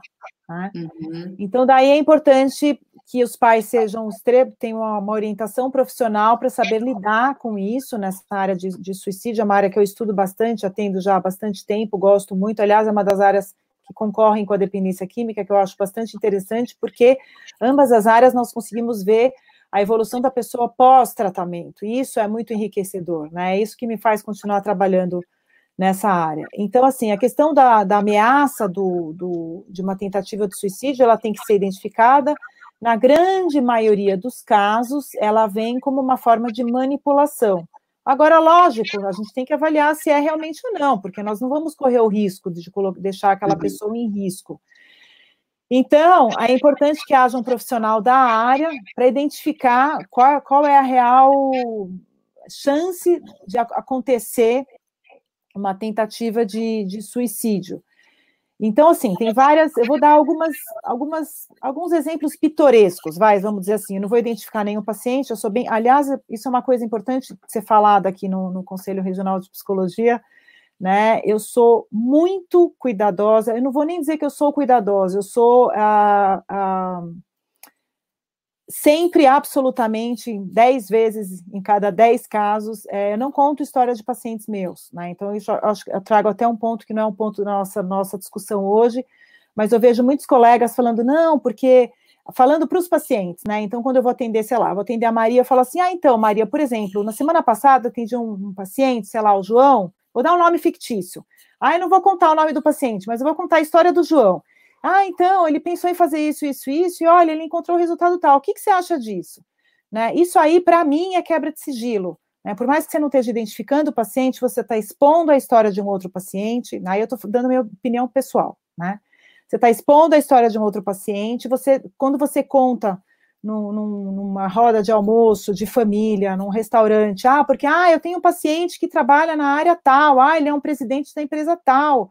Você está expondo o seu paciente, você está expondo para as outras pessoas que você conta a história dos seus pacientes. Então, fecha parênteses, eu acho que, que isso aí é um ponto importante, eu até esqueci o que eu estava falando antes. Ah, tentativa de suicídio. Bom, então vamos lá. Então eu vou, eu vou trazer exemplos aleatórios de coisas que podem acontecer, que não aconteceram exatamente dessa maneira com pacientes meus. Então, assim, uma pessoa está tentando se matar. Ah, se trancou no quarto, está tentando se matar. Bom, o que está acontecendo? Ah, está dizendo que vai se jogar da janela. Bom, mas que andar que você mora? Mora no primeiro andar. Opa, mas vai se machucar, mas provavelmente não vai morrer. Tem um risco. A pessoa tem uma, uma às vezes. Ah, mas como que ela está? Ele está ele tá em surto? O que, que ele está falando? Então, assim, os pais, às vezes, o, o profissional tem que estar tá lá no telefone, né, identificando o grau de risco daquela situação não vai dar tempo de chamar a ambulância, ou não vai dar tempo de, espera, eu vou ligar para o meu colega que é psiquiatra, para daí ele te telefonar daqui 15 minutos, porque ele está saindo do banho, então você tem que ter um manejo na hora. Então, o que ele está falando? Ele está em surto, ele está psicótico, ele está dizendo que está desenhando uma, uma nave de extraterrestre que, que vai, que vão abduzi-lo, então ele tem o risco de se jogar da janela, aí tem, a gente tem um risco, porque ele está em surto. Agora, não, ele tá muito bravo comigo porque eu tirei o videogame dele e tá dizendo que vai se jogar da janela. Opa, tá com cara de manipulação. O menino tem capacidade uh, de cognitiva de perceber que se ele se joga de um apartamento do primeiro andar, talvez ele se machuque muito, mas ele não morra. Né? Então, assim, ah, o que mais? Ah, ele tá. Não, ele tá falando que vai se jogar da janela e já tá pegando uma corda para se pendurar no lustre. Opa! Então, ele tá com duas tentativas de suicídio. Então, assim, tem várias coisas que a gente consegue identificar, nós não, vamos, não vamos nunca pôr a mão no fogo e pôr a, a situação à prova, mas que a gente consegue identificar que provavelmente há, há aí uma manipulação. Né? É, então, isso é uma coisa. Outra coisa, a gente está com um paciente no nosso consultório falando, eu tenho vontade de me matar. Então, daí, muitas vezes, os profissionais que não são da área têm receios, têm dificuldades de lidar com isso, não sabem o que fazer, têm medo de falar, porque a primeira coisa que nós pensamos é: se eu falar sobre isso, eu vou incitar o desejo de que ele realmente se mate. Quem não é da área não tem obrigação de saber, né? Até porque tem coisas que não são da minha área que eu não sei, né? Na área da psicologia, mas que eu não sei, porque eu não sou especialista.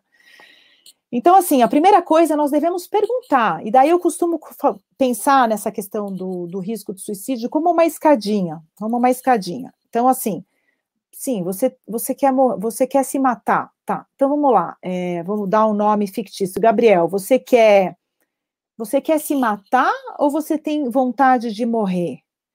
Você quer se matar, você tem vontade de morrer ou você gostaria de sumir? Muitas vezes o paciente fala: Ah, eu quero sumir. Opa, então a gente já sai do, do, do risco de uma tentativa de suicídio provável, né? E a pessoa quer sumir, a pessoa, quem é que nunca teve vontade de sumir? Né? Então é até importante que nós falemos para os nossos pacientes, escuta, eu também já tive vontade de sumir, né? Eu também já passei do lado de uma janela e falasse, pô, putz, acabava o problema agora. Mas isso não quer dizer que nós pensemos em fazer isso realmente. Então, daí é importante que nós coloquemos uma graduação desse risco. E daí, olha, você quer, tem vontade, de, você quer sumir, você tem vontade de morrer, você quer se matar, tá? Ah, não, eu quero me matar, tá? Você quer se matar? Você já planejou se matar? Não, nunca planejei. Eu não vou ter coragem. Pronto, já exclui. Você já planejou se matar? Já, eu já planejei me matar. Como que você se mataria? Ah, eu pularia do primeiro andar do meu prédio né? Não vai se matar. Né? É, então, assim, não, você já, não, eu já planejei, eu quero poder me matar assim, assim, assim, assim, assim. Aí, tá. Então, de 0 a 10, com todos esses planejamentos que você tem, que você já fez e tudo mais, de 0 a 10, qual é a chance disso acontecer hoje? Ah, hoje, um. Hoje não vai acontecer. Então, assim, é importante que nós façamos esse tipo de investigação, porque, assim, é, é para grande alívio, para nosso grande alívio, na grande maioria dos casos, que foi o que sempre aconteceu comigo até então, graças a Deus, é, a, nós conseguimos identificar o grau e daí a gente consegue fazer orientação para o paciente. Né? Então, por exemplo, uma pessoa que tem vontade de se jogar da janela porque está com alto grau de sofrimento, uma depressão gravíssima, mas ela não quer se jogar da janela. Então, o que, que nós fazemos? Deixamos a família junto da pessoa 24 horas por dia, dorme junto e tudo mais, janelas lacradas, né? Então, tem todo esse cuidado que mais? Perguntas? Ah, Marilda, o seu microfone. Ah, tem o último tópico aqui que a gente colocou como nosso guia. Depois tu, tu vê se tu. Acho que a gente tem tempo ainda para as perguntas. Foco no profissional, álcool e drogas e não traumas de infância. Ah, é, álcool e drogas e não traumas de infância, que foi, a gente já falou sobre isso, né? Que não tá. é para gente, para gente ficar nos perdendo. Lógico que a, isso não, não, não, não impede que esse, esse, essa abordagem seja feita concomitante. Né? Ah, eu usei 10 minutos da sessão para saber como que foi a, a, infância daquela pessoa, mas não é o foco. Né? Uhum. Tá. tá é, vamos para as perguntas aqui, mas eu queria tirar uma dúvida. É, no tempo em que eu trabalhei né, fortemente com dependentes, é, eu vejo, eu via muito na, nos, nos, encontros de multi, multidisciplinar, às vezes muitos profissionais desesperançados com relação a, a esse tema, né, a essa temática. Ah. Existe às vezes no profissional, eu tenho, né, ao longo da minha experiência, eu percebia muita desesperança, assim, um, uma perspectiva, um prognóstico muito uh, baixo, assim, com relação a um tratamento eficaz, a uma, uma, porque, afinal de contas, o que se vislumbra em termos de dependência, de tratamento de dependência química? Então, eu, eu entendo que haja isso, até porque se falarem para eu trabalhar com crianças ah, portadoras de crianças que têm autismo, eu falaria, puxa, que desafio, que difícil, como que a gente vai lidar, como que é a evolução, porque não é minha área, não conheço essa área, eu acho o trabalho maravilhoso. Eu tenho alguns colegas, mas não que fazem um trabalho maravilhoso, mas então eu, eu fico, eu ficaria desesperançosa, né? Então o que eu acho, O que é importante, que eu acho que é super importante, inclusive, termos esse encontro hoje para falarmos sobre isso, porque muitos profissionais não são especialistas, mas se deparam com isso no consultório, que é justamente por isso que você está trazendo essa pergunta, né, Marilda? Isso. E, e daí, o que, que acontece? Ah, na realidade, eu vejo como o oposto, né? Eu não, eu não vejo, salvo exceções em que há uma grande comorbidade, em que a pessoa tem vários diagnósticos, então uma dependência junto com a pessoa é borderline, né? Então já está com sem repertório, com muitas dificuldades, então daí realmente é um caso dificílimo, né, de lidarmos. Ah, eu, eu diria que com essa, tirando essa, esse tipo de caso, que, que, não, é maioria, que é a minoria, todos os outros eu vejo como casos fáceis de, de, lidarmos, fáceis mesmo, fáceis. Então, assim, nós recebemos a pessoa com meia hora, 40 minutos de consulta, dá pra, já dá para identificarmos fator de risco, fator de proteção. Então, assim, quando eu faço o resumo de caso, trabalhando na minha, na, não na minha equipe, na equipe do Dr. Arthur, mas com a minha equipe, então eu avalio um caso. Daí vamos fazer um relato de caso dentro da equipe para avaliarmos aquela situação. Daí eu falo, olha, a mãe é facilitadora, não consegue pôr limites, está fragilizada, não vai conseguir pôr as regras. O pai, ele é. Estou inventando o um caso, tá? Então, o pai, ah, ele consegue impor limites, ele lida bem com a situação, mas quando ele impõe limites, ele põe de uma maneira grosseira ou agressiva, ele berra e tudo mais. O filho tem um repertório baixíssimo, ele não sabe trabalhar, já não está estudando, mas gente, ele descobriu agora que ele gosta, sei lá, de estudar astronomia e ganhou um livro de astronomia. Então, assim, a gente tem alguns, alguns, alguns, a gente tem que buscar, né? Aí é aquela coisa, investigar mesmo, que, quais são os fatores de risco e fatores de proteção. Várias pessoas citaram aqui a questão do vínculo. Né? Então, a questão do vínculo com o paciente é fundamental. Então, às vezes, os profissionais se sentem inseguros, às vezes com raiva ou com insegurança, e daí não uhum. conseguem estabelecer esse vínculo. Né? Então, eu acho que às vezes precisa olho no olho aqui, cara, ó, vamos lá, vamos lá que eu vou resolver esse problema, eu vou te ajudar. Ah, mas eu não quero, porque você vai falar para parar de usar e você tá maluco, maconha não faz mal. Eu falo assim, não, eu vou te ajudar, eu consigo te ajudar. A gente não pode comprovar a eficácia do nosso trabalho, né? Então, eu provavelmente vou conseguir um, porque isso aí é antiético também, né? Sim.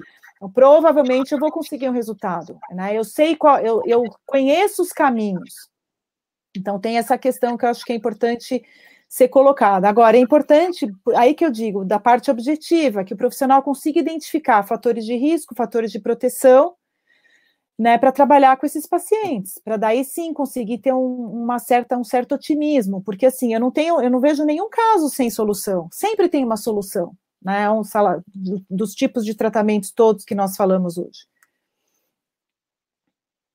Deixa só. Ah, eu acho fundamental, é, às vezes, nesse sentido, né, a gente encaminhar o paciente. Acho muito bacana o que tu está falando, Cris, porque assim, quando a gente não tem, eu, eu, eu compactuo da tua ideia de que se não é a nossa área de especialidade, se nós não temos uma visão, porque aí a gente vai ter uma visão de senso comum, né? Ai, que é um problema difícil de ser tratado ah, porque as, as, as pesquisas apontam que apenas 2% da população é, remite. Então, né, então, qual é o objetivo, né? O, o que, que a gente vislumbra em termos de tratamento? Então, assim, se não é da minha área, então eu encaminho, né? Encaminho para os meus colegas que se dedicam a esse tema, que acreditam nele, porque eu acho que a gente tem que ter um amor por aquilo que a gente está fazendo, na abordagem que a gente trabalha, com a temática que a gente trabalha né? Eu, eu gostei do que tu falou.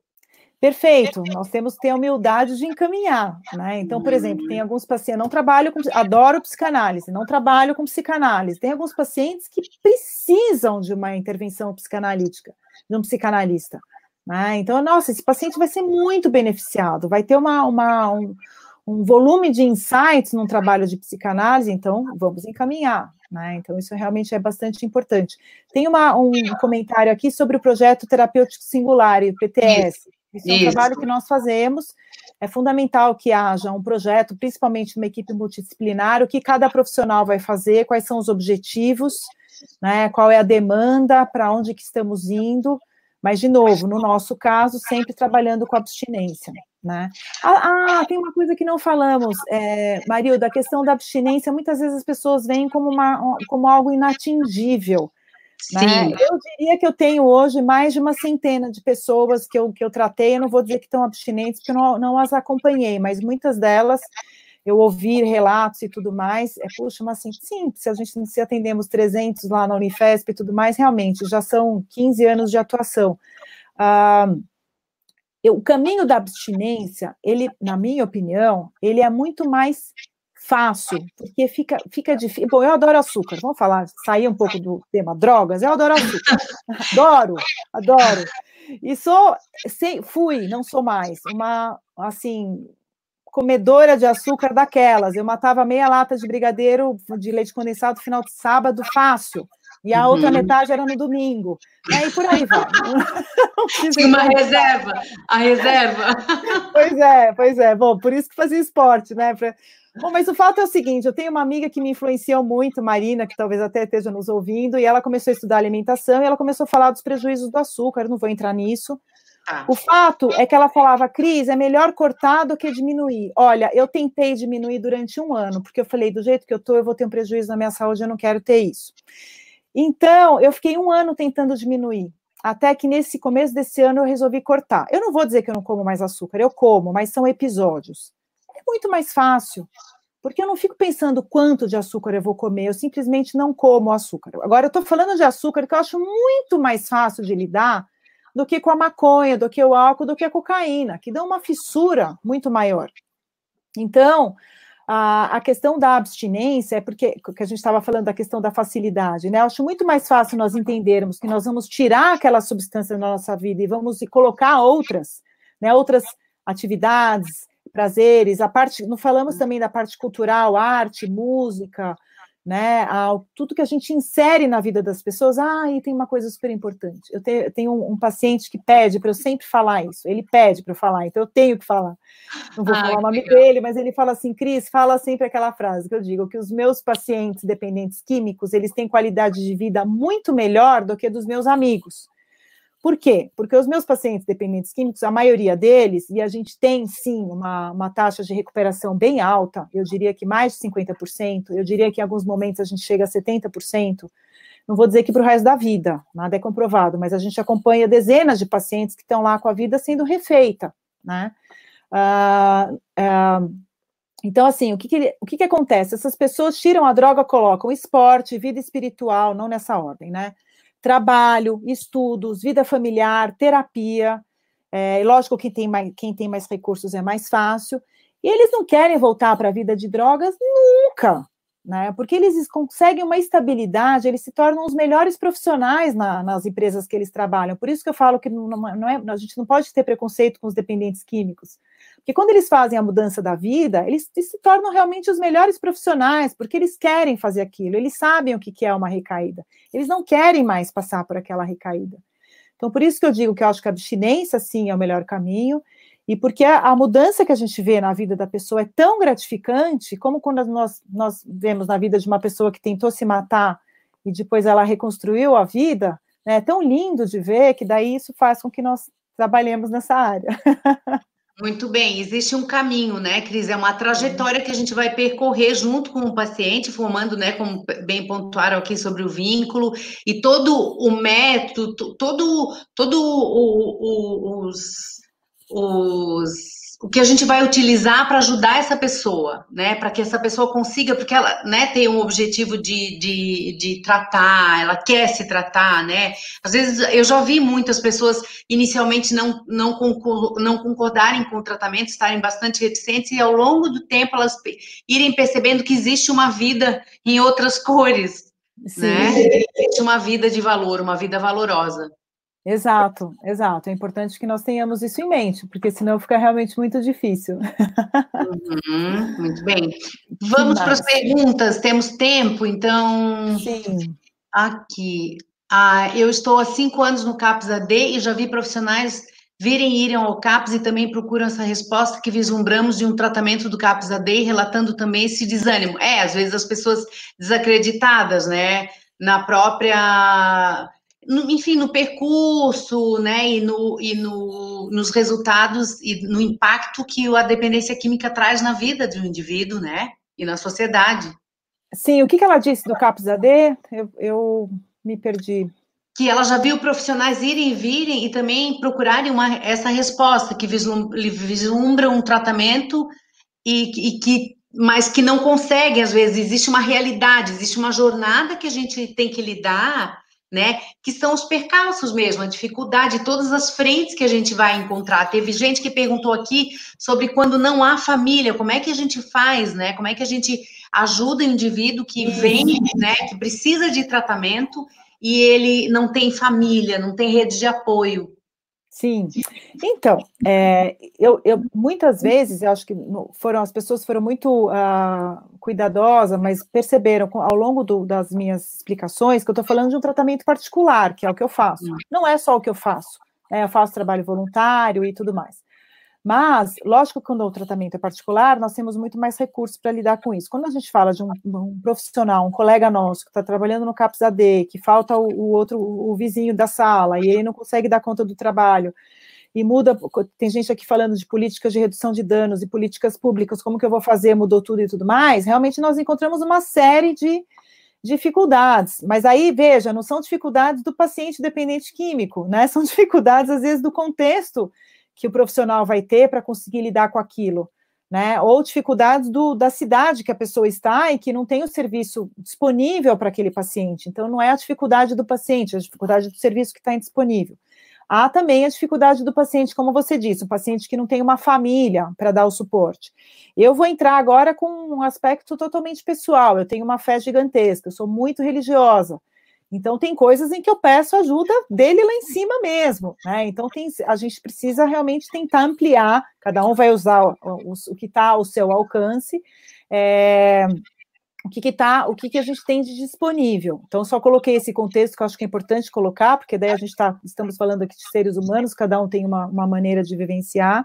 Uhum. Agora, sim, a dependência química, de novo, nós vamos utilizar o que tiver ao alcance. Às vezes não tem família, não tem nada mas o menino mora num abrigo, o menino ou a menina mora num abrigo que tem um campo de futebol do lado. Né? Vai jogar futebol, tenta arranjar um técnico. Né? Tem tantas coisas que podem ser feitas. Tem o trabalho que nós não falamos aqui do terapeuta ocupacional, né, multidisciplinar. Então tem assim, tem muitas coisas. Ah, ele vai trabalhar, ele não tem campo de futebol, mas ele sabe que tem um, um trabalho voluntário na comunidade que ele mora e está precisando de ajudante. Né? Então, assim, é um, é um menino de 16 anos que é dependente de drogas, está usando drogas, mas ele vai trabalhar num trabalho comunitário como voluntário para ajudar. E às vezes isso se torna um fator protetor gigantesco, porque esse jovem, por exemplo, ele é confirmado, ele é identificado como uma pessoa que está ajudando. E daí ele vai ter um benefício, vai ter uma sensação de gratificação, que vai ajudar um pouquinho para que ele consiga lidar com aquela fissura né, que, que vem.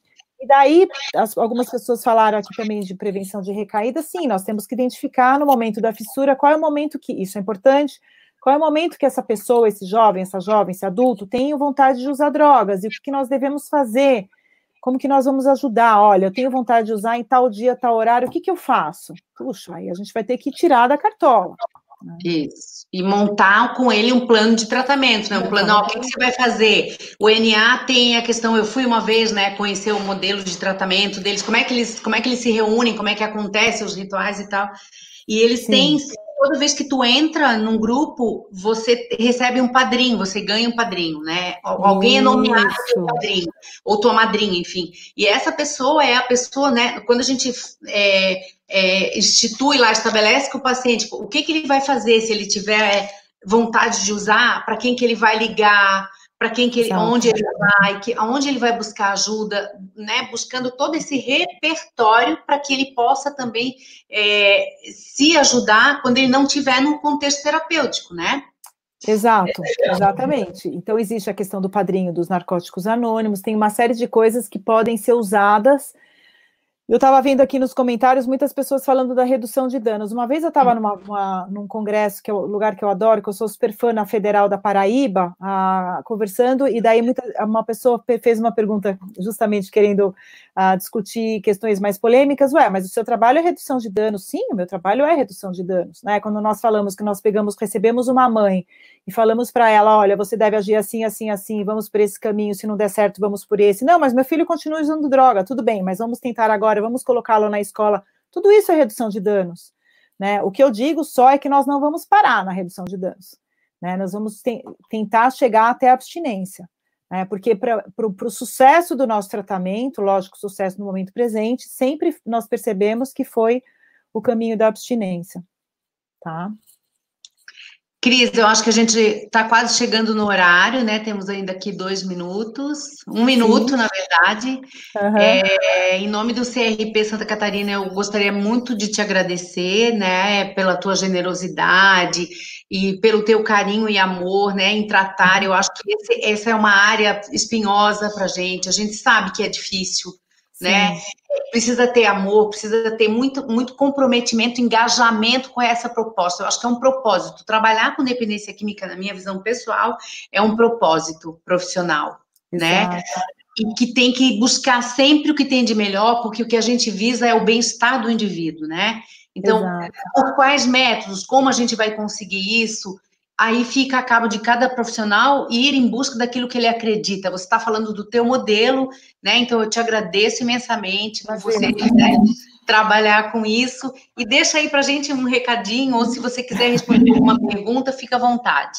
Ah, então, eu tenho um canal do YouTube que é o Chris Renner com dois N's Psico, que tem vários vídeos, lives que eu fiz anteriormente. É um canal novo que eu abri esse ano. Uh, minhas redes sociais, sociais são é, Cristiana Renner eu agradeço muito o convite de vocês. Marilda, a conversa que nós tivemos antes desse nosso encontro foi riquíssima. Eu admirei muito o seu trabalho também, ah, maravilhoso. E estou acompanhando os trabalhos de vocês em Santa Catarina. Sou super fã do pessoal do Laboratório Fator Humano, Federal de Santa Catarina e tudo mais. Ah, e é isso. Se vocês estão à disposição para próximos encontros, muito, muito obrigada mesmo. Ah, obrigada, boa noite. Obrigada a todos, né, por, por, por acompanharem essa live. Acompanharem. Muito obrigada, é. pessoal. Boa noite. Boa noite. Tchau. Tchau, tchau.